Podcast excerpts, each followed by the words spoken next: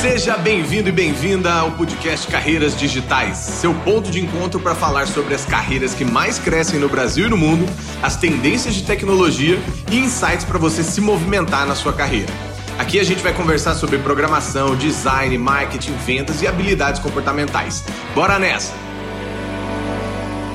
Fala galera, tudo bem? Aqui é o Guilherme Junqueira, CEO da Gama Academy. Hoje eu tenho a honra de entrevistar o Denis Wang, que vai falar um pouquinho para a gente sobre um tema que provavelmente é do seu interesse, seja você um colaborador ou um líder nesse mercado digital, que é sobre liderança de profissionais digitais, profissionais de tecnologia. Denis, prazer ter você aqui com a gente. Obrigado por aceitar esse convite. Eu queria já começar pedindo para você se apresentar. Fala um pouquinho dessa sua trajetória desde EasyTax ou até antes de EasyTax, no, no Bank, enfim, você tem uma trajetória incrível aí. Obrigado pelo convite, super legal a, a ideia de compartilhar um pouco do conhecimento aí para quem está pensando né, em carreira, como progredir ou, ou ter uma mudança de carreira. O, bom, eu sou o Denis Wang, é, basicamente eu sou brasileiro aqui de São Paulo, paulistano, e minha carreira né, no mercado financeiro, comecei trabalhando na, no ABN, em Amsterdã, fazendo estratégia M&A, e a gente fez a separação junto,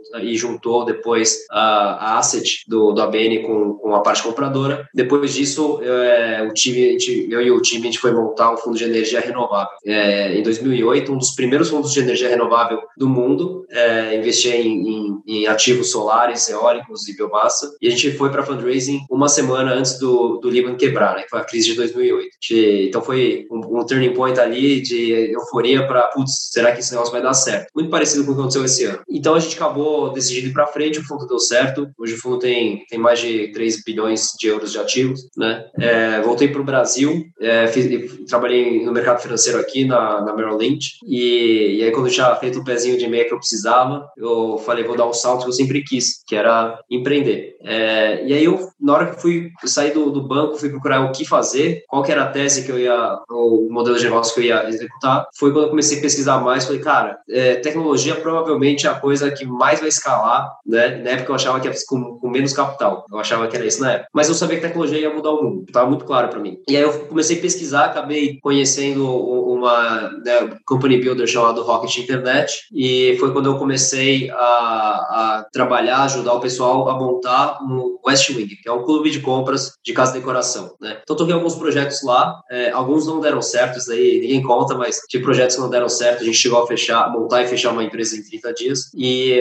aí eu acabei é, conversando com o pessoal falando, olha, eu queria tocar alguma coisa minha. Eles falaram, olha, acho que não tem nenhum modelo para que a gente vai lançar do zero agora, mas a gente está fazendo investimento numa empresa chamada EasyTax. É, porque você não vai lá conversar com o Thales, com os, com os, com, com os meninos. É, e aí me apaixonei pelo projeto, né? É, aplicativo ainda era só jogo que as pessoas usavam. Sei, cara, mobile também vai ser muito forte, né? A vida das pessoas vai ser carregando isso. Então, adicionar muito valor. Então, falei, vou embarcar nessa. Entrei como co-CEO em 2012, tocando a empresa junto com o Thales, é, e foi quando a gente deu a explosão de mobile, né? A gente no, começou a, veio do Rio para São Paulo, espalhou para todas as cidades do Brasil, e em 24 meses a gente estava em 33 países e em quatro continentes. Então, foi uma operação que cresceu muito rápido, né? a gente fazia mais de 6 milhões de corridas por mês, então né, tinha fez, que fazer o turnaround da empresa em um certo momento, que né, começaram a ter players, vários players fortes ao redor do mundo. Então a gente focou na América Latina, é, era o maior player da América Latina e a gente acabou vendendo a empresa né, para a Cabify, era um player europeu, é, né, e junto com, com a Rakuten, que estava por trás financiando a operação. É, a partir daí, eu ia tomar um tempo para descansar, depois, imagina, uns cinco anos ali, um pouco mais cinco anos é, montando aí, que deu um mega trabalho, e fui tomar um café com o Davi, do, do Nubank, fundador do Nubank, e ele falou, putz, Denis, ajuda a gente a escalar aqui. É, e o projeto também era incrível, não dava para falar não. Então, acabei entrando no Nubank, fiquei dois anos e meio lá, saí recentemente, é, e eu era o VP de operações. Então, ajudei a escalar o negócio de 350 funcionários, mais ou menos, para 2.500 funcionários e de 2 milhões de clientes para mais de 20 milhões de clientes. Então, foi mais ou menos isso aí que, que eu fiz no, na minha carreira. Cara, sensacional. Mais incrível é que você teve como a adversidade, né? Tanto em termos de fases de crescimento do modelo de negócios, como sua própria função, que teve que se adaptar para caramba ali para fazer diversas diversas funções, né? De sair de CEO para depois ir para COO, enfim, você provavelmente acompanhou várias das diferenças culturais de profissionais, não só na EasyTax, mas também no, no próprio Nubank, né? Tem muita gente que mora na Europa, que trabalha no, no Nubank, né?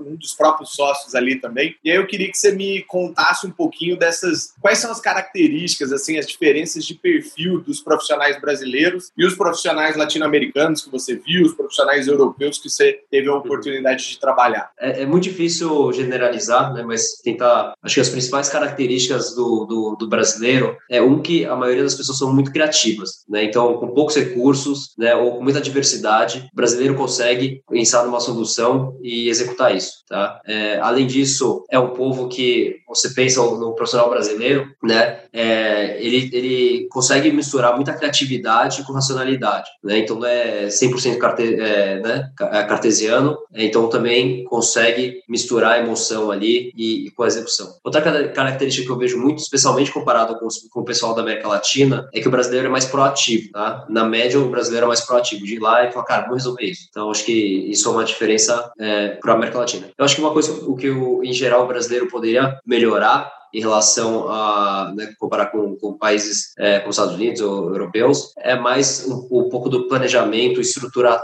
e ser mais estruturado. Acho que o brasileiro até nesse jeitinho brasileiro, às vezes a gente vai empurrando com a barriga, vai levando e, e chega lá, né? Mas a gente vê também mais estrutura, né, um planejamento melhor, é, às vezes até mais quantitativo com, com profissionais de fora. Eu lembro que uma das histórias que você contou foi que quando você chegou lá no México, você foi montar a operação, acabou dando errado porque você tentou tentou meio que pegar os, os mesmos perfis né, que você via dando certo em termos de count manager, em termos de liderança, e você teve que variar lá, né? E lá na, na Coreia também tinha uma, um, um apego ao líder, né? Que você tira ali o grande líder, sai todo mundo. Como foi essas duas histórias aí? Cara, são duas histórias bem, bem marcantes. Na primeira, quando a gente foi fazer a expansão para o México, a gente contratou um time lá, tinha um torno de 25 pessoas e, o, e não estava performando bem. Né? A gente sabia que era o segundo maior mercado da América Latina Latina e não crescia. E a gente via que tinha alguns problemas de execução. É, a gente tentava ajudar, não ia, acho que o time não estava legal. É, e aí eu tava, fui conversar com, com alguns, é, alguns fundos de investimento, pessoal tinha experiência no México, e então falou, né, putz, deles, é, todo mundo monta dois times no México, o primeiro e depois o que dá certo. E por quê? Porque o brasileiro, acho que né, a gente procura replicar o que estava dando certo aqui, o tipo de pessoas lá. E achei um pouco disso que vem até que a proatividade do, do nosso time original lá no, no, no, México não era tão, tão grande como o do brasileiro. É, e aí o que a gente foi entender que no México, muito dos talentos é, acabam indo estudar nos Estados Unidos e não voltam, né? É, então você a gente começou a procurar muito é, mexicano com experiência nos Estados Unidos ou internacional, porque aí o cara tinha conhecimento local, mas também né, a pegada profissional é, de, de, algum país que fosse mais parecido com o brasileiro, no sentido de ir lá fazer as coisas, testar modelo e, e pivotar. Então a qualidade do, do, time melhorou muito quando a gente teve esse, esse hack, é, esse filtro. Né? Já na, na Coreia, a gente montou um time e a gente colocou um country manager que não estava indo bem, né? E o cara não tinha pegada de ir pra rua conversar com o motorista. Você precisava disso muito no começo né, de ir lá e né, vamos quebrar barreira. Ele era um cara, um bom manager, né, um bom gestor, mas não era um bom empreendedor. É, e aí a gente tomou uma decisão difícil de tirar ele, a gente teve uma conversa com ele, foi, foi super né, transparente em relação aos pontos que, que, que não, porque não estava dando certo, tratou ele super bem. Ele saiu, é, bravo, nada. Ele saiu, entendeu? É, e no dia seguinte, no escritório, não apareceu ninguém. É, eu tava lá e falei, cara, que aconteceu? O pessoal falou, poxa, né, foi, pareceu uma verdade muito no escritório. E as pessoas falaram deles, cara, na Coreia, na verdade, as pessoas mais leais ao seu chefe do que a marca, do que a empresa. É, então foi um aprendizado duro de ter ali. Então a gente teve que né, reconstruir tudo, chamar as pessoas, falar, cara, vamos fazer uma transição. Então a gente né, teve que, que se adaptar rápido ali para não perder também o trabalho que já tinha sido feito. Então, histórias aí de diferenças culturais que, né, como impactam a execução, o aprendizado. E eu sempre falo isso para os nossos alunos, que eu acho que falta muito, né? Quando você sai e abre a cabeça, quando você vai, pelo menos, viajar para o exterior, ou tem uma experiência diferente de, de trabalho, você começa a, a ver que a gente, às vezes, está dentro de um país gigante, cheio de problemas, mas que, às vezes, essa esse intercâmbio cultural ajuda a gente até a pensar como é, se diferenciar. E uma das coisas que eu acho que foi muito legal das experiências que você adquiriu foi começar a perceber padrões de comportamento daquelas pessoas que você contratavam e, e fazia aquela carreira meteórica, né? Na Apple eles chamam de superstars, né? Versus os rock, rock stars, que são aqueles que entregam bem e tudo mais, mas são aqueles mais de consistência, que querem se manter ali um pouco mais estáveis e não ir crescendo e, e se desenvolvendo em cargos. E hoje vários dos líderes que você contratou, liderou, hoje são CEOs de outras empresas, né? acho que o próprio Gustavo da Em Casa foi um dos, dos gestores do, do time, enfim, você deve ter vários outros. Quais foram as,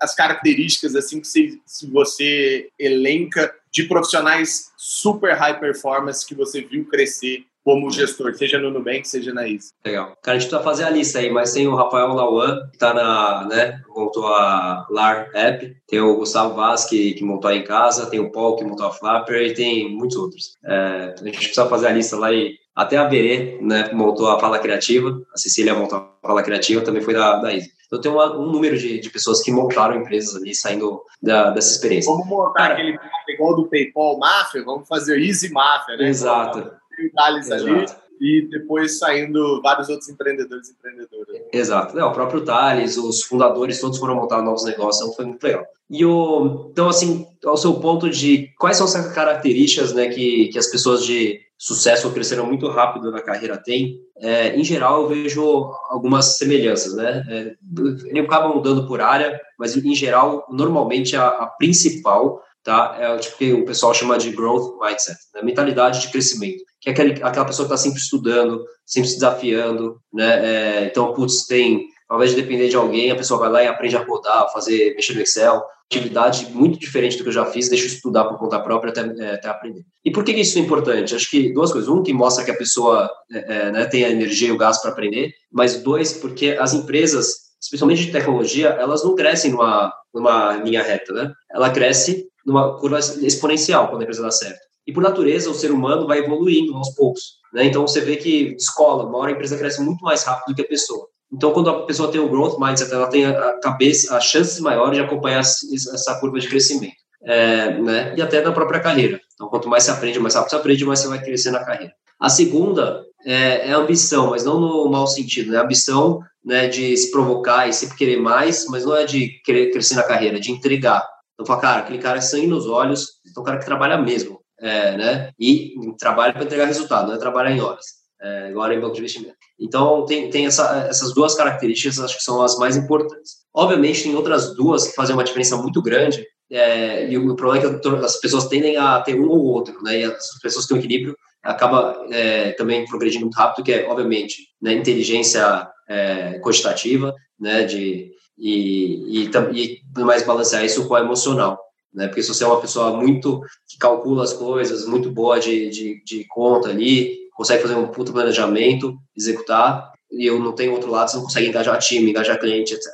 É, se você tem esse lado né, emocional muito bom, é, que você não tem estrutura, também não, acaba não funcionando. Então tem um bom equilíbrio daquilo. Você não precisa ser nem um gênio da matemática, nem um gênio do, né, de, de, de, de, de inteligência emocional, mas, cara, você precisa ter os dois bem acima da média. Sensacional. Você já respondeu algumas coisas de soft skills que eu ia te, te perguntar, porque ao longo desses meus 10 anos empreendendo, uma das coisas que eu vi que faz muito bem e também faz muito mal quando não se tem são as habilidades comportamentais. Não sei se você lembra ou pode compartilhar alguns casos negativos de comportamentos, né? O, o momento que faltou as soft skills e aconteceu aquilo que as estatísticas lá da, da do Michael Page sempre é, divulgam que você é contratado pela sua hard skill e você é, é demitido. 90% dos casos das demissões são por é. soft skills. Quais foram as vezes que faltou é. em um colaborador que você estava ali apostando, talvez até passou pelo, pelo seu ponto de, de olhar ali no processo seletivo e depois acabou é. desandando por conta comportamental? Cara, acho que tem exemplos um monte, né? Um, um é estabilidade emocional. Então a gente tinha um líder é, que estourava muito, não só com funcionários, mas também com parceiros. É, né? Então, obviamente que não era a pessoa que você queria representar, representar sua marca, porque além da imagem, né, a gente não estava conseguindo fechar algumas coisas que a gente precisava, tocar alguns projetos para frente, porque o cara não conseguia influenciar as pessoas, e fora também, né, que, que, é, que é um parceiro, uh, por maior que a empresa seja, que você vai ter que lidar com isso que você não consegue interagir. É, e a outra que, que é muito, acontece muito é a empatia, né? É, então, conseguir entender o ponto de vista do outro, né? Entender a dor do outro para entender, não necessariamente acomodar numa uma solução que é médio para mediana, que é ruim, mas entender para pelo menos ou explicar ou falar, cara, faz sentido o que está falando. Né? Então é mais do que escutar, é realmente escutar e, cara, falar, putz, faz senti é, é, sentir as dores do, do, do outro lado, tá? É, porque no final do dia, ainda mais em tecnologia, a gente trabalha cada vez mais de forma colaborativa, né? É, a liderança também, né, cada vez mais não é o chefe, né? Você é um, é um líder, você está engajando as pessoas. E se você não tem empatia, é, putz, é bem difícil de, de dar certo. E isso lembrando que é tanto para colaboradores quanto para líderes, né? Acho que essas é.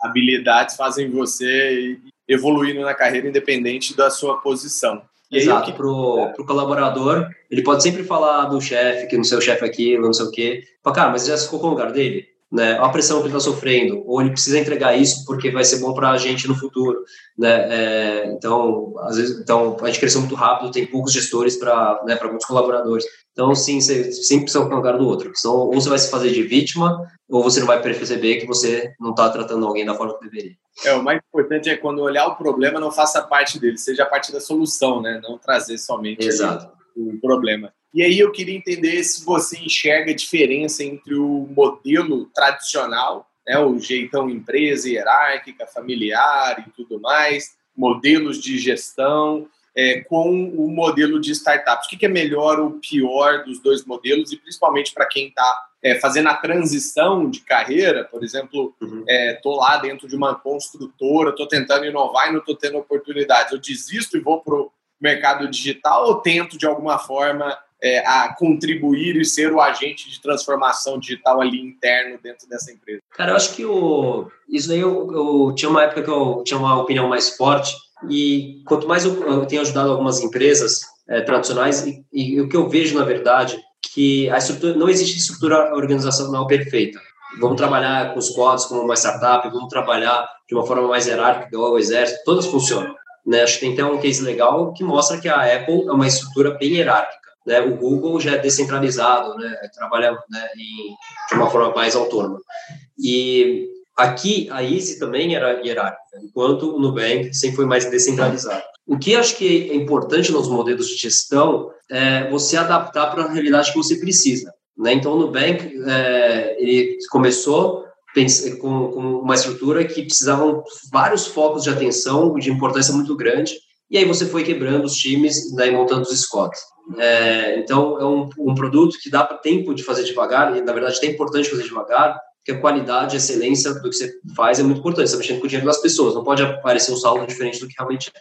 Enquanto no, na Easy, por exemplo, a gente estava muito focado em ganhar market share, porque num business como transportes, o market share era muito importante, né? Você ter o, o network effect, que a gente chama, né? Que é o efeito de rede. Ter mais motorista, mais carro, mais é, carros na rua com mais passageiros usando, é, você criava uma barreira natural. Então a gente sabia que a velocidade era mais importante. Então a gente tinha que, né, e, e, e com isso juntando ainda a expansão internacional. Então a gente teve que tocar muito mais a, de uma forma muito mais hierárquica, cara, é assim, vai, vai, vai, executa, obviamente dando autonomia para ajustar o modelo para cada cidade, né? É, então a gente dava flexibilidade, mas também muitas decisões tomadas mais rápido. Então para isso tinha que ser centralizado. Então acho que é, não tem modelo certo. O que a minha sugestão é entende os prós e contras de cada um. Né? Um é mais colaborativo, tem mais criação, é, e o outro por, por, é mais rápido, né? É, é, é, mais eficiente no curto prazo. Então, sim, pensar qual é o melhor modelo. E qual você se ajusta melhor, né?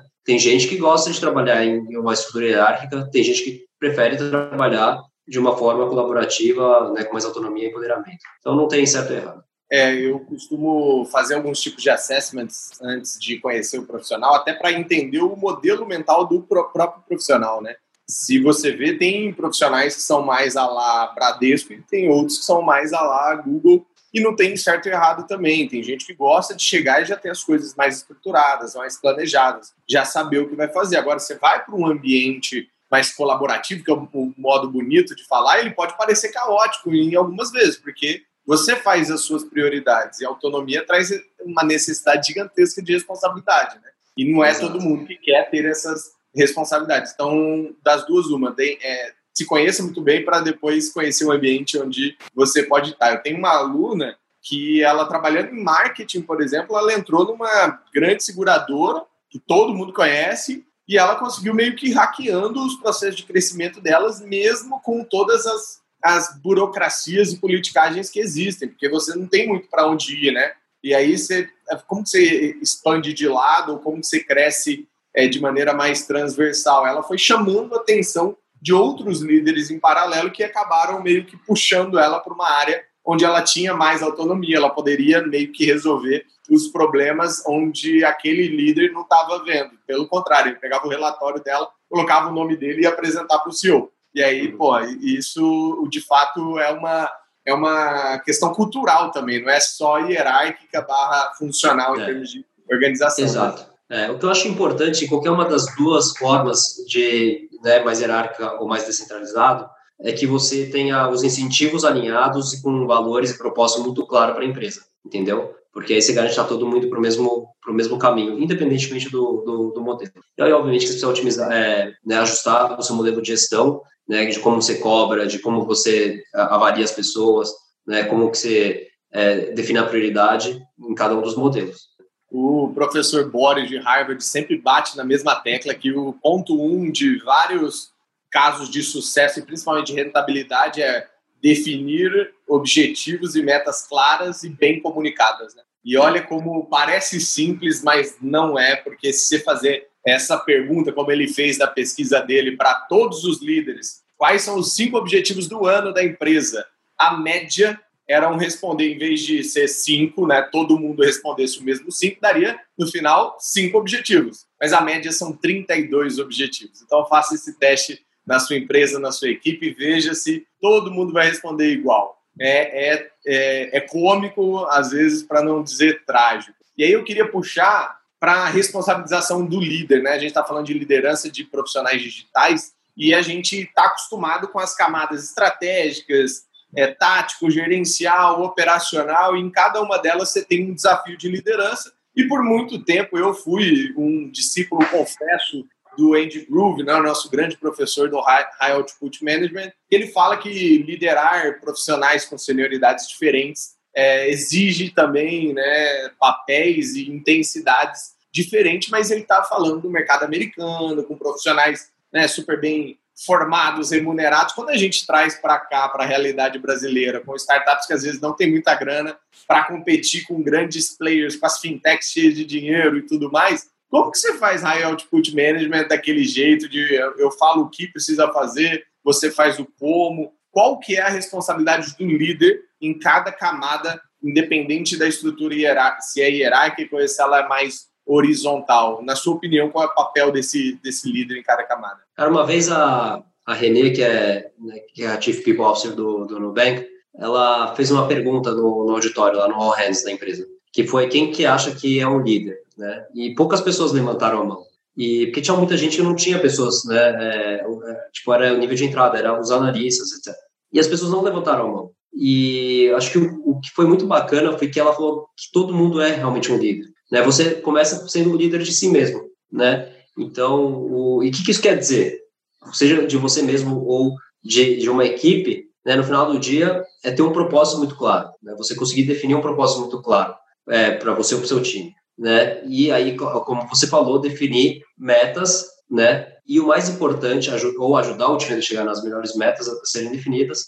E por fim, é tirar os, os bloqueios para que essa pessoa consiga entregar, né? Então, no final do dia, acaba sendo muito de motivação, né? O, o, o bom gestor hoje, o bom líder hoje, é, ele pega muito mais é, o que, que aquela pessoa precisa para performar bem no ponto de vista pessoal, normalmente, do que necessariamente de ferramental. É, então, por isso você vê bons líderes mudando de áreas, mudando de produto é, e conseguindo ainda executar em alto nível. Né? Por quê? Porque ele se cercou de pessoas boas, né, tirou, deu uma missão muito clara para aquele, aquele time, um propósito muito forte, né? E aí você vai tirando os problemas, seja um problema pessoal em casa, seja algum, algum desafio dentro de time, né? Seja porque não tem algum recurso, e você vai entregando isso para garantir que as pessoas tenham aí a pista clara, pra, é, limpa, é, né, para sair correndo. Sensacional. E uma das, das os grandes equívocos né, que muita gente tem sobre liderança também, que líder é aquele que fala, é o comunicativo, é o palestrinha, né? E não necessariamente. Eu li um livro recentemente que me impressionou, impressionou muito, que chama O Poder dos Quietos, que lá ela traz uma pesquisa né, que, que identificou que pessoas mais introvertidas, né, que não, não quer dizer que elas não é, se expressam, elas têm um potencial de ouvir muito melhor. Por isso também tem um potencial de ser melhores alunas e melhores líderes. Porque, como o Denis disse, empatia é uma das top skills aí que todo líder deve ter. E isso, para mim, soou como, como uma grande reflexão para a gente ver líderes como o próprio Steve Jobs ou vários outros líderes que a gente é, sabe que são pessoas mais quietas, mais introspectivas, mas que não por isso deixam de exercer. Então, não confundir não confundir também com ah, é o líder de classe, é a pessoa lá da, da, da que é um líder nato, porque isso pode ser de fato desenvolvido.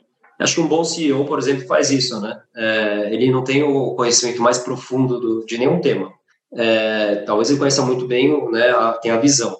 E aí, quando ele precisa tomar decisão, ele vai escutar todo mundo, né? Conseguir condensar, é, condensar essas informações para chegar numa conclusão. Né? Então, escutar é muito importante. E você tem grandes líderes brasileiros que são assim, né? Você vê o, o Jorge Paulo Leman, quando ele está numa conversa ou em alguma palestra, ele é o que menos fala. Mas quando ele fala, ele todo mundo para e fala, faz, faz sentido. É para aí que a gente tem que ir. Então, acho que isso mostra muito que né, é, normalmente, quanto mais a pessoa fala, é mais ruído, menos, na verdade, ela está contribuindo. É, a gente percebe muito isso em reuniões, etc. A não ser, obviamente, estar tá apresentando alguma coisa para a turma o Denis, a gente sempre faz uma pesquisa aqui que chama Tech Jobs Report, onde a gente mapeia, varre com os nossos robozinhos diversas vagas no mercado de tecnologia e 46% das vagas hoje no mercado digital brasileiro são para desenvolvedores, né?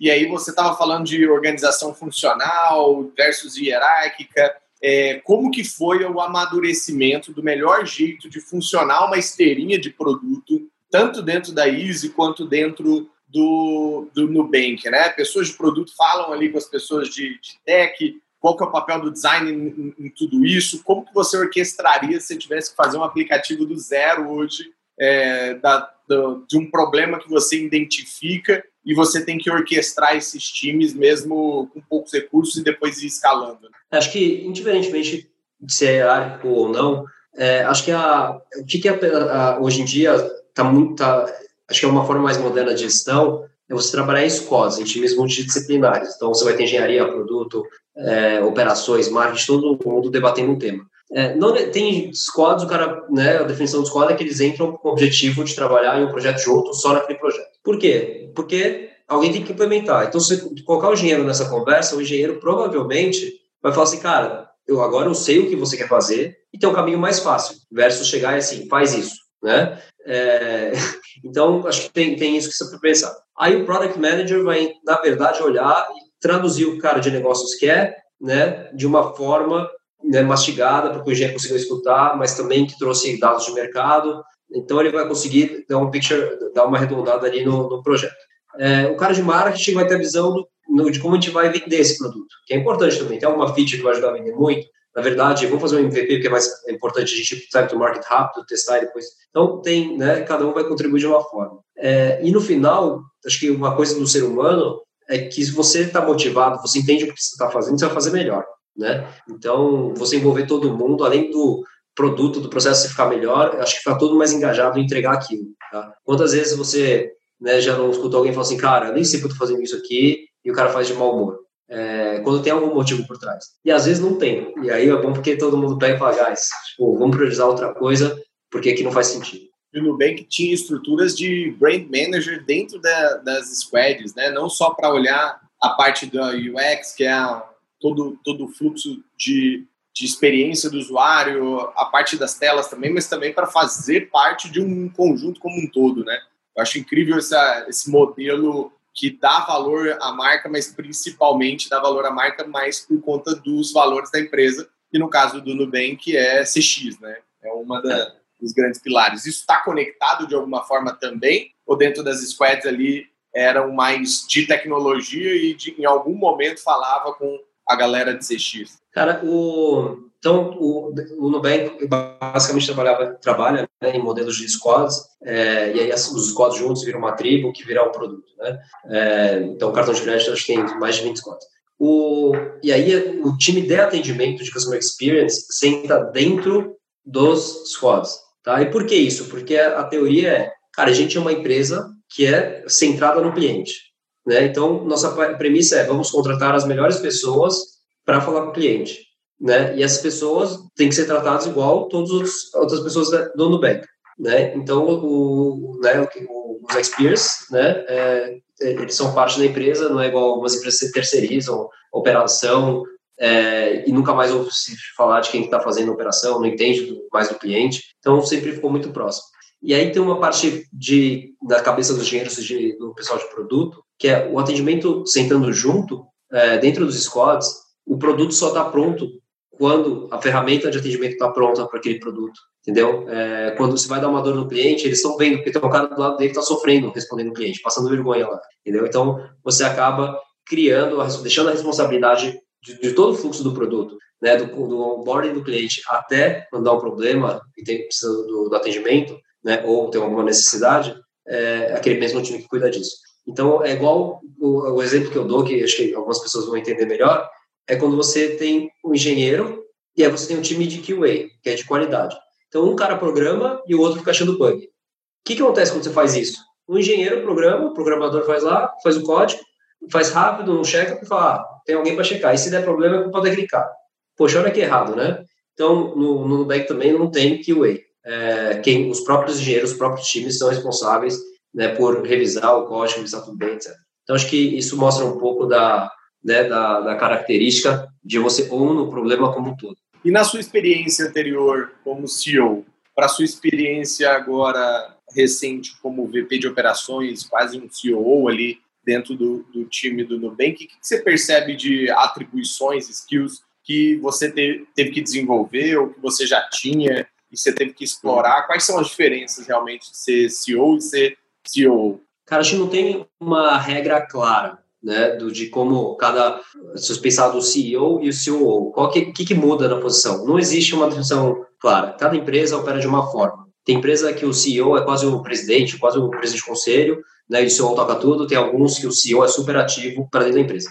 É, mas, em geral, a definição que eu gosto é que o CEO é o cara que garante algumas coisas. Um, cultura. Dois, talento. Três, visão. E se você colocar uma quarta, talvez é, né, é, são os recursos, que no final do dia é grana, para que tudo isso dê certo. Né? Seja porque o cara vai captar, ou se for uma empresa mais tradicional, porque o modelo de negócio está rodando bem, estão usando bem os recursos da empresa. É, o, CEO, o COO, ele, né, com, com essa visão do, do CEO, o COO, o que ele faz é entregar essa visão que o CEO tem, né, que é pegar e falar, cara, essas ideias são boas, cara, vamos lá, vamos tocar e como que a gente estrutura a empresa para entregar isso. Então, qual é a melhor forma, estrutura organizacional? Né? Qual que é a melhor metodologia para cobrar resultado? É OKRs ou não? A gente vai fazer por budget e todo mês, toda semana é revisão de budget. Né? É, como que a gente faz a, é, a retenção e engajamento de talento? Então, ele faz a, a, a máquina rodar. Tá? E, é, obviamente, o bom CEO busca fazer isso com muita eficiência, né? cada vez melhor, os processos cada vez melhores para que a empresa né, rode igual um reloginho ali. E aí, pensando agora no, do ponto de vista de cultura, você sempre falou que o, o Nubank tinha uma cultura forte, a Exitac tinha uma cultura forte. O que, que significa cultura forte e como que ela pode ser percebida pelo time como um todo? Cara, a melhor forma de você perceber, entender uma cultura, é você pegar um funcionário né, de uma empresa, um colaborador, é, e tomar um café com ele. É, então, tem, tem, acho muita coisa que vem de você conversar com as pessoas, conversa com três, quatro pessoas e ver se está tudo alinhado. Essa, para mim, é o básico. E, então, acho que e para mim, acho que a definição de cultura é isso, é você, né, quando né, a gente tem a expressão de né, o, o chefe sai, o, o chefe sai, né, o gato faz a festa em casa, o rato faz a festa em casa, é isso. Quando o dono da empresa não está lá, quando os gestores, os líderes não estão lá, como que as pessoas se portam, entendeu? O pessoal vai todo para o café, o pessoal continua trabalhando duro, né? É, o pessoal continua focado no cliente ou precisa do dono falando lá, porra, fala com o cliente, não sei o quê. Então, é muito quando, como que são os comportamentos, né? Cultura, é, qual, qual é o comportamento da, daquela organização sem, sem a presença do, dos líderes. Eu lembro que a gente foi Quando, quando logo que eu entrei no Nubank, deu seis meses, a gente foi para o Vale do Silício, no treinamento do, do Google, a gente passou duas semanas fora. Cara, e foi uma das semanas que a empresa mais cresceu, sabe? A gente voltou tudo rodando bem, ninguém não precisava da gente para tomada de decisão, né? É, pouquíssimas, o pessoal precisava acessar a gente. É, então, isso aí, como você fala, putz, a, cultura está muito boa. É, um que tem talento, o pessoal conseguiu entregar, mas o, o pessoal, assim, melhorou, conseguiu progredir, a empresa ficou melhor do que tá, do que estava sem, sem a gente lá. Então, acho que isso mostra um pouco é, né, o quão o quão forte uma cultura pode ser. E aí acho que são, né, acho que todo mundo pensa que, que cultura é, são as pequenas coisinhas. Isso acho que ajuda, né? Então é a forma com que as pessoas se tratam quando entra alguém novo, vai, vai ter, né? É, a gente vai fazer é, algum trote com essa pessoa ou não, é, o tom de voz que as pessoas falam, se as pessoas debatem um ponto ou não, é, né? É, mas isso muda com o tempo. Né? Então, acho que uma coisa que é interessante é você coloca cinco pessoas numa sala, cinco amigos, as piadas são umas. Coloca mais dois, três amigos, a piada muda. Mas não é porque a piada mudou, daqueles né, de cinco para oito amigos, que a cultura mudou. Os caras ainda estão tá, lá, são, né, são super amigos, podem confiar no outro, etc. Então, isso acontece nas empresas também. A empresa vai crescendo, você precisa de, às vezes, mais processo. Às vezes, você precisa mudar um pouco a forma de cobrança de resultado mas não quer dizer que, que mudou. Né? Então, aqui a cultura também tem muito a ver com o propósito de atingir. Então, putz, a gente teve mais processo, mas é um processo mais eficiente, entendeu? Então, às vezes, sim. Então, pô, na verdade, você está se mantendo fiel ao que você prometeu. Então, acho que isso também define muito né, os, os, valores é, e a cultura de uma empresa.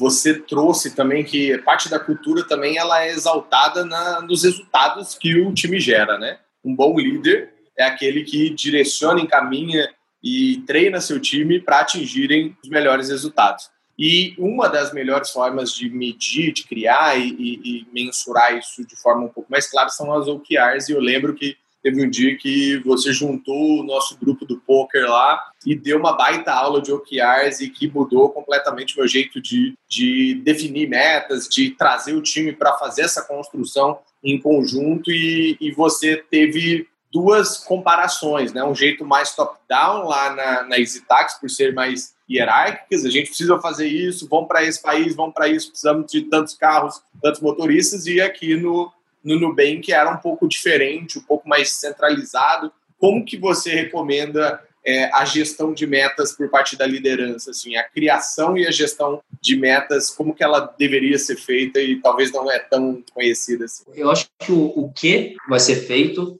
tem que ser tem que ser definido de cima, entendeu? É, obviamente que o CEO ele vai o, o management team ele vai debater com, com as principais pessoas da empresa, é, então, mas já precisa ter um norte, né? Então, se eu falar, cara, esse ano a gente vai é, né, focar na eficiência ou a gente vai focar em crescimento, né? Os dois é quase impossível é, numa velocidade rápida. Mas aí, então, o CEO tem que digitar o, o tom. Cara, a gente vai crescer muito. Esse é o ano do crescimento, que a gente vai captar dinheiro, não sei o quê, tem outras coisas que a gente precisa fazer, dominar o mercado. É, e aí ele vai debater com os principais pessoas de liderança da empresa, ver se faz sentido, e aí acho que, então, o que é ali? O como, achei para os times. Então, as submetas para você chegar lá, nesse, atingir esse resultado, aí cada time deveria definir o seu, tá? É, e aí você sobe isso de novo. Então, a gente vai crescer, é o ano do crescimento. Aí o time de growth vai falar, tá bom, eu vou fazer XYZ e vou trazer mais clientes né, o time de atendimento vai olhar e vai falar assim, cara, eu vou focar em retenção e, na verdade, fazer, talvez, venda proativa. O marketing vai falar, cara, a gente vai fazer uma campanha não sei o quê. Então, quando você junta tudo isso, você chega no resultado que o, que o CEO quer. Tá? Isso, você pensar em OKRs, você pensar... Né, e aí tem um debate, né? Não, a gente tem que ser mais agressivo aqui, mais agressivo ali, de budget, etc. Isso funciona para o sistema de OKRs, funciona para o sistema de uma... de, de, de, de, de que, que cada área vai fazer, e, ou cada squad, para chegar no resultado que, que você quer.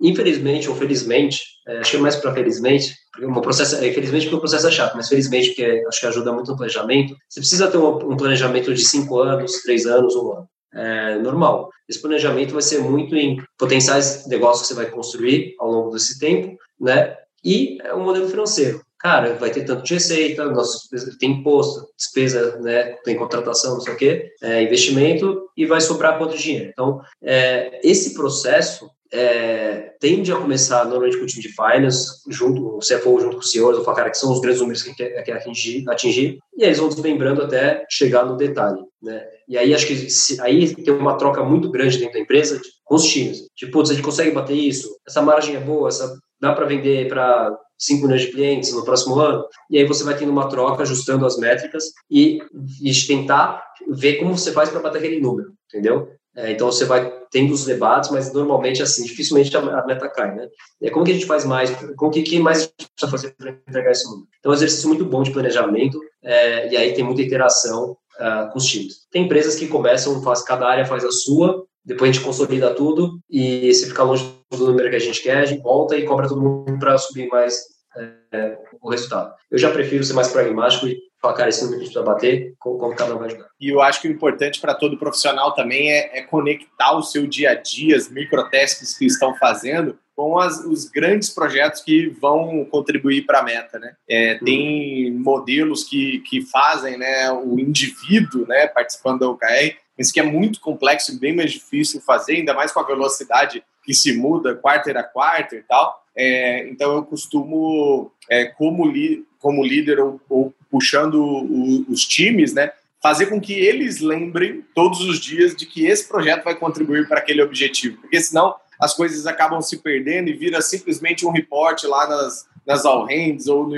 no, nos rituais que simplesmente fica vago e a pessoa não sabe por que, que aquele objetivo foi definido, sabe? Tartaruga em cima do poste, ninguém sabe por que está lá, mas alguém colocou. Então, o time, para se sentir empoderado, tem que se sentir assim. Então, você, como profissional, também tem que se questionar diariamente do que, que eu posso contribuir ainda mais ou de tudo que eu estou fazendo, aonde a, a empresa consegue avançar no objetivo, né, Denis? É, com certeza. E aí, uma das, das coisas que você falou é que vocês lidaram muito com fundo de investimento, com a alta intensidade de cash, né, ali para crescer e crescer rápido em modelos que são mais dominantes ou com altíssima concentração de concorrência, como o próprio Nubank. E aí, o que, que você recomenda para líderes que têm que lidar com abundância de recursos e líderes que têm que dar, lidar com a escassez de recursos? O que, que muda ali no, no jogo, no dia a dia, é, de poder é, realmente fazer mais coisas com mais recursos ou isso é uma ilusão? Cara, acho que a alocação de, de capital, de recursos em geral, é uma das coisas que os, o, né, o management team, os gestores, têm que fazer é, para o sucesso da empresa, ter mais chance de sucesso da empresa.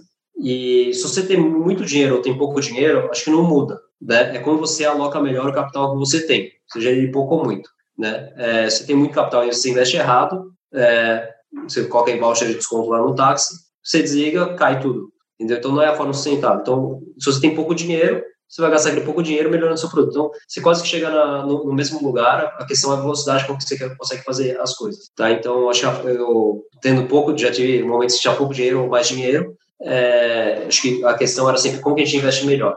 A gente, no, no, na ISA, a gente fazia um negócio meio maluco, mas a gente fazia OBZ, né, que é um orçamento base zero, todo mês. Todo mês o cara tinha que falar o que queria entregar de resultado, é, quantas pessoas, etc., que precisava para aquele mês. E se ele não batesse a meta dele no, mês seguinte, no final do mês, a gente para o mês seguinte você vai ter que reduzir budget. É, obviamente, tem, você não pode, não é proporcional, né? mas o cara tinha que ajustar a estrutura dele, é, de custo de marketing, então, como até de pessoas em alguns casos. Então, você, porque a gente tinha muito dinheiro, a gente foi um dos players que começou cedo, mas tinha que ser eficiente para a gente conseguir para mais mercados, para a gente conseguir né, contratar as pessoas certas e garantir que a gente não estava engordando porque a gente estava crescendo muito rápido. É, então, aí depois a Easy, né, teve, teve um momento que ficou muito competitivo, a gente tinha menos dinheiro.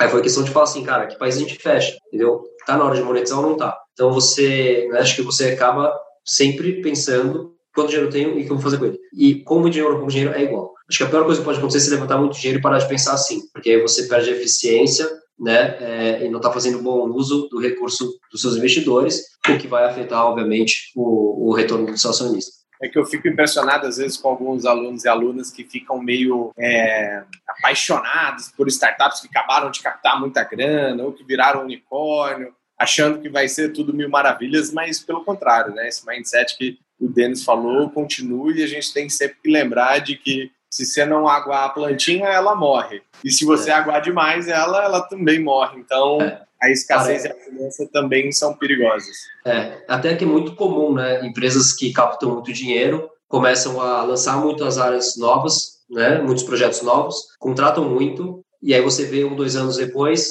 o que acontece? cara começa a fechar uma unidade de negócio, ele tem que demitir 20, 30% do quadro. Então, é, eu acho que a gente tem que comemorar quando as pessoas levantam dinheiro, muito mais porque é, né, tem ali um, um momento muito bom na empresa que ela provavelmente está crescendo, acertou o product market fit, né? É, então a história está boa, mas não é a comemoração do dinheiro per se. Né? O bom dinheiro, obviamente, você pode testar mais coisas, crescer mais rápido, é legal também, né? Mas não, nunca pode deixar de, de ter essa disciplina. Né? Acho que uma vez a gente lá no Nubank a gente até tomou uma bronca de um, de um dos nossos investidores, porque a gente falou assim, ah, a gente vai fazer um investimento aqui, é, nem é core e não é, não é muito dinheiro, e eram alguns milhões de dólares. E o investidor deu um, deu um tapa, deu, deu um tapa de luva na gente e falou assim, olha, vocês não pensavam assim lá no começo. É, eu acho que era um jeito bom de pensar e ser bem né, é, cauteloso com como vocês gastam dinheiro. Então, é bem isso, você não pode perder a essência. Eu lembro muito que o, o Growth Manager, que é nosso ex-aluno, entrou dentro de uma startup que depois de, sei lá, seis meses captou vários milhões e aí chegou a demanda de fazer o app para Apple Watch. Uhum. Chegou lá, assim, comenda, sabe? De Natal. É. Aí ele, pô, mas beleza, foi ver na base quantos usuários tinha Apple, depois quantos tinham Apple Watch, e era assim, sei lá, 100 pessoas de uma base gigante, não compensa, entendeu? Então, às vezes, é. vem muito pela por fazer ou para mostrar para alguém, mas é, efetivamente temos que confiar mais em dados do que em feeling. E aí, falando em recrutamento, falando em entrevista, você já deve ter entrevistado muita gente e já deve ter aquelas, aquelas perguntas preferidas que você realmente checa alguma coisa que é importante para você antes de contratar, independente do, do estágio é, ou do cargo dessa pessoa. Quais são as perguntas-chave que você sempre faz se você tivesse num, num recrutamento? Cara, a primeira coisa que eu gosto de checar é o interesse da pessoa. Né? Por que, o, por que do interesse da pessoa é, para juntar a, né, na empresa que você está. É, porque normalmente as pessoas, tipo, pensando no Nubank, né, uma, uma hora chegou muito mais pelo status, né, pela remuneração, do que necessariamente pela causa. E, e aí, tipo, você tem que começar a filtrar muito bem. No começo também, né? Pra, porque acho que qualquer empresa tem seus altos e baixos, né? É, tem bons, seus bons momentos de carreira, seus maus momentos de carreira. É, e você, se você não está ligado para uma coisa maior do que o dinheiro ou a carreira, a, a pessoa acaba saindo em algum momento, ela desiste. Mas se o propósito está alinhado, acho que as chances são menores, né? E o cara também trabalha mais motivado com, mais gosto. Então, primeiro é, é por que o cara está indo, né? Obviamente, o cara pode estar tá indo porque ele quer ganhar mais, também, mas o cara está alinhado ali. O cara está ali porque ele quer mudar os serviços financeiros, a, a forma de das pessoas se transportarem. Fundamental isso. É, outras, outras coisas que tem que checar é se o cara tem os skills técnicos que precisa para aquela posição. Tem posições que você pode treinar, outras você precisa que o cara tenha. Né? É, e aí, também, junto com o propósito, com também os skills técnicos, são as, as, os valores, né, as competências soft. Né? Putz, esse cara sabe trabalhar em equipe, não sabe, né? dependendo do, do que, que aquela organização precisa naquele momento. E, e, a última que eu gosto muito tem a ver com né, é, interesses pessoais, a história de vida da pessoa muito para ver aquela parte que a gente comentou do growth mindset. Né? Então, putz, quando você vê, você vê os caras que. Tem cara que surfou a vida ali não fez nada, né? Não no estilo de surfar, mas o cara passou pela vida, não entregou nada, não tinha suas paixões. Fez além de respirar o ar do mundo, né? Exato, foi lá, fez o que tinha que fazer, foi pra escola, não sei o quê. E, mas o cara não, não tinha tesão em nada, né? O cara não foi correndo atrás de nada. É, então, acho que isso daí demonstra muito o que, que a pessoa. É, vai, a, a história da pessoa normalmente traduz muito de como ela vai se comportar no, no, trabalho. E já teve alguma situação inusitada, assim, alguma entrevista muito esquisita, ah. ou uma contratação no meio de uma corrida de táxi que rolou ali? O que, que, você teve de, de, processos seletivos inusitados? Tem um, um, que isso até mostra como é um bom filtro, né? Na, no Nubank, é, eu estava entrevistando uma pessoa, uma posição bem sênior, é, e estava conversando com, com um candidato, é, e o cara já tinha sido CFO de outra empresa, tipo, posições grandes também. E o cara assim, não, sou apaixonado por essa marca, faria tudo para entrar no Nubank. Falei, então vamos fazer um caso, né, um, um, um estudo de caso. Ó, vou te mandar um material aqui, uma planilha de Excel, interpreta esses dados que, e apresenta para a gente que tomadas de decisão você tomaria. É, e o cara se recusou a fazer. Ele falou, cara, é, pela minha senioridade, você precisa confiar do que, o, que o meu histórico de entrega vai ser igual aqui. E, então, o cara, um, não entendeu, que na verdade a gente queria, e eu expliquei, que era muito mais para a gente ver como a forma de trabalho dele era, a forma de raciocínio. É, dois, assim, você vê que o cara é muito pouco mão na massa, né? É, eu nem insisti, falei, tá bom, obrigado. Então, é, se, se, às vezes eu tomo uns choques de ainda ver que tem pessoas que pensam assim, né? É. E da Easy, você falou lá, era muito legal que quando, na Easy, quando a gente estava expandindo muito rápido, então eu ia para a Ásia, começava a né, fazer um monte de screen por telefone, pegava alguns, dois, três candidatos por país para entrevistar. Só que eu estava num país desconhecido e eu precisava conhecer o país para ver se era bom para esse táxi mesmo, entender, começar a entender do mercado. E ao mesmo tempo eu precisava achar um, um, um empreendedor, né? É um cara que meu, fosse lá ficar perto do motorista, criar as comunidades. É, então eu falei, eu vou ajudar o útil ao agradável. Fazer as entrevistas, marcava as entrevistas no táxi, né? A gente se encontrava em um lugar, entrava no táxi e ia fazendo, conversando até o posto de gasolina. Chegava no posto de gasolina, já tinha um teste prático lá. Puta, vamos aí, vamos conversar com os motoristas, vamos ver quem descobre, como que a gente montaria isso aqui. Então era um case ao vivo. É, e, cara, tinha cara, tinha cara que aparecia lá e falava, cara, você olhava na cara dele que ele não queria estar lá. Outros falavam, não, eu não vou falar.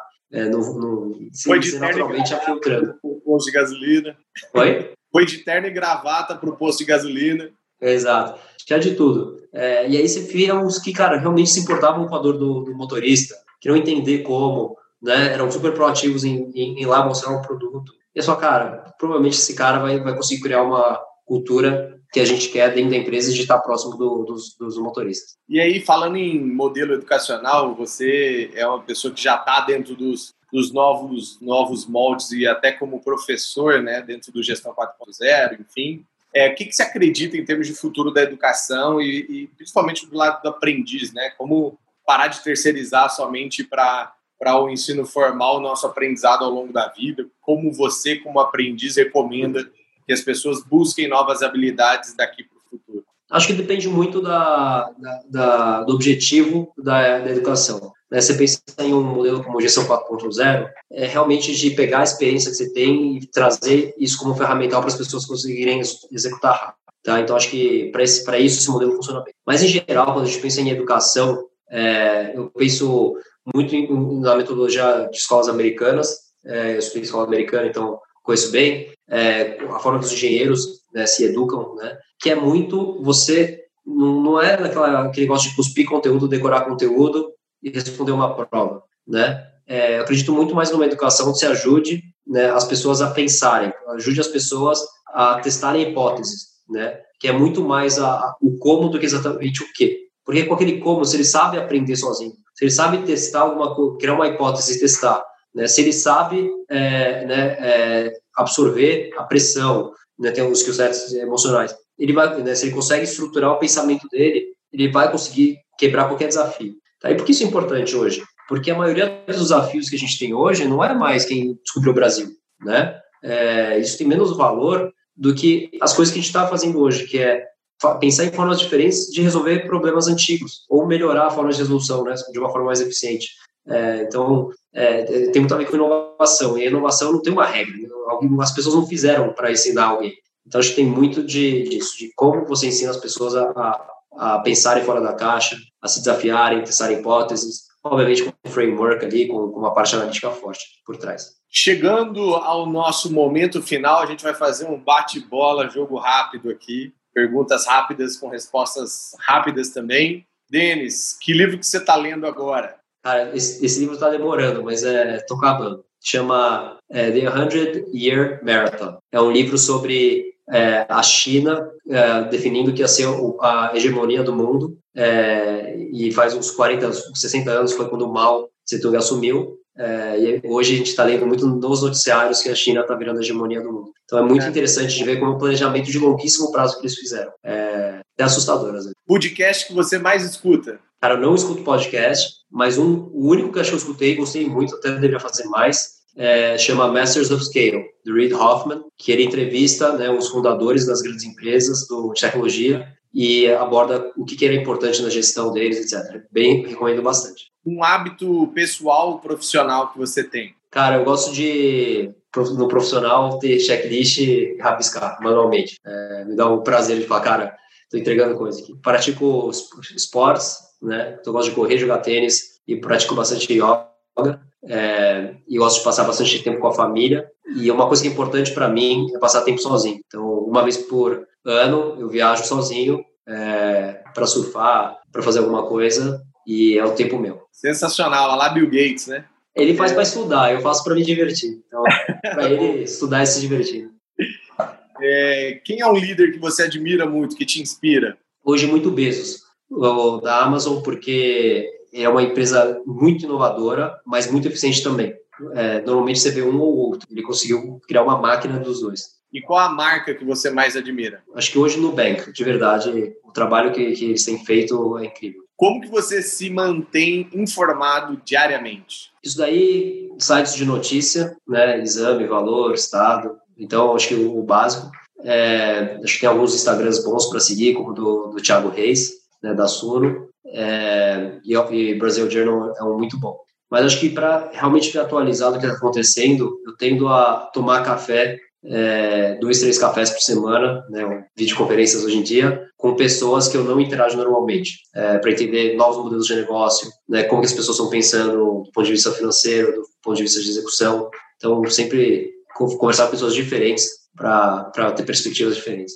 Um sonho grande que você quer realizar profissionalmente? Cara, acho que eu estou num sabático, num momento de reflexão sobre isso. É, então, eu não tenho claro o próximo passo. Acho que uh, o, meu próximo objetivo é saber o que, que é o sonho grande, o próximo sonho grande. O meu sonho sempre foi criar uma marca global. É, na Easy, tanto no Bank, são marcas reconhecidas mundialmente.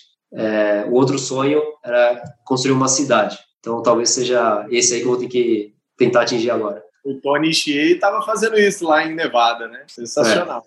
É. é uma grande tendência de futuro que você aposta? Cara, eu acho que vai ser muito nessa parte que já está acontecendo, né? Que é muito do, do customer experience é, ser melhor, né? As empresas focarem em entregar um bom resultado para os clientes, é, não só no, de lucro no final do mês ou do ano. Um segmento de investimento, carteira que você gosta e investe? Cara, investimento bom é aquele investimento que tem o um nível de risco que você gosta de, de, de ter. É, a minha é bem diversificada. Então, tem, tem bastante fundo imobiliário, é, multimercado, renda variável, é, tanto no Brasil quanto fora. Mas é, lembrem que investimento é aquilo que você não vai ficar acordado à noite né, e nem perder todo o seu dinheiro no dia seguinte. Qual é o seu principal arrependimento na vida? Cara, acho que é sempre o que... Normalmente os arrependimentos que eu tenho é assim, puto, porque eu não fiz antes, né? Então, de tudo. É, surfar, tocar violão, pular, pular de paraquedas, qualquer coisa que nem que você faça uma vez só, não vire um hobby.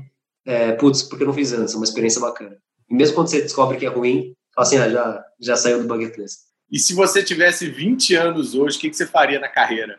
Eu gostei, eu, olhando para trás, eu gostei de muito com a minha carreira. É, uma recomendação que eu daria para as pessoas é de achar né, a mistura do que, que a pessoa é boa do que, que ela é apaixonada e do que vai trazer resultado para alguém, para a organização ou para o negócio que está montando.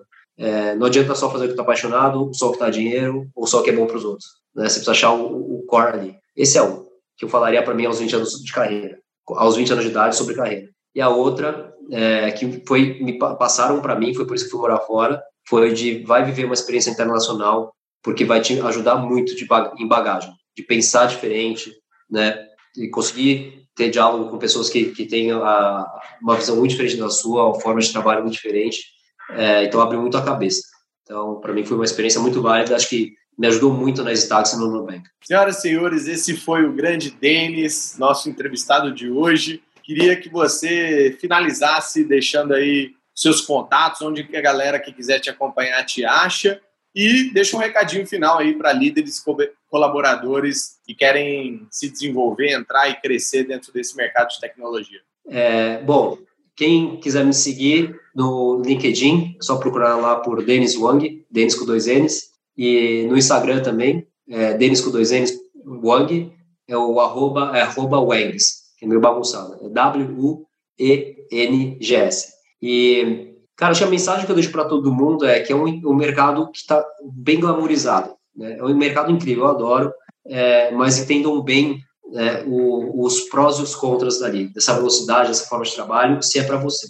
É, e se for, hoje em dia tem muita coisa na internet para você ler e se, se preparar para as empresas. As empresas colocam o que elas valorizam, elas colocam como processo seletivo delas, tudo na internet.